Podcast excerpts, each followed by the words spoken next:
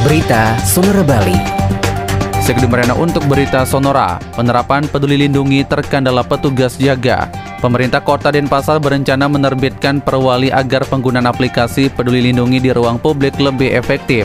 Pemkot melihat penggunaan aplikasi peduli lindungi tidak digunakan secara efektif sebagai screening di lokasi yang berpotensi didatangi banyak orang. Desa Adat Intaran sebagai pengelola objek wisata Pantai di Sanur mengakui penggunaan aplikasi peduli lindungi belum berjalan maksimal. Selain kesadaran masyarakat yang masih rendah, pihaknya juga terkendala sumber daya manusia atau petugas jaga yang mengawasi penggunaan aplikasi Peduli Lindungi. Hal tersebut diungkapkan oleh Bendesa Desa Adat Intaran Igusti Agung Alit Kencana. Juru Desa Intaran mengungkapkan penggunaan aplikasi Peduli Lindungi di kawasan pantai yang dikelola Desa Adat Intaran belum berjalan maksimal dikarenakan selama ini petugas jaga merangkap sebagai petugas parkir.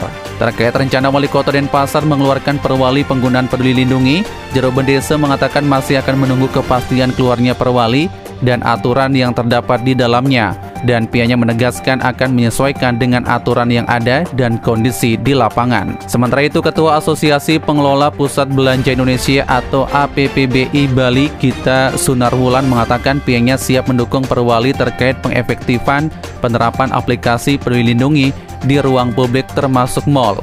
Mall yang menjadi anggota APPBI Bali, menurut Gita selama ini sudah menerapkan penggunaan aplikasi Peduli Lindungi, meskipun terkadang muncul beberapa kendala seperti down system hingga pengunjung yang tidak membawa smartphone.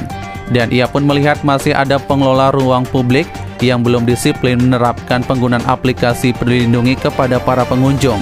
Dan ia mengajak semua pihak menggunakan aplikasi Peduli Lindungi untuk menekan penyebaran COVID-19 di Bali sehingga perekonomian bisa lebih cepat pulih.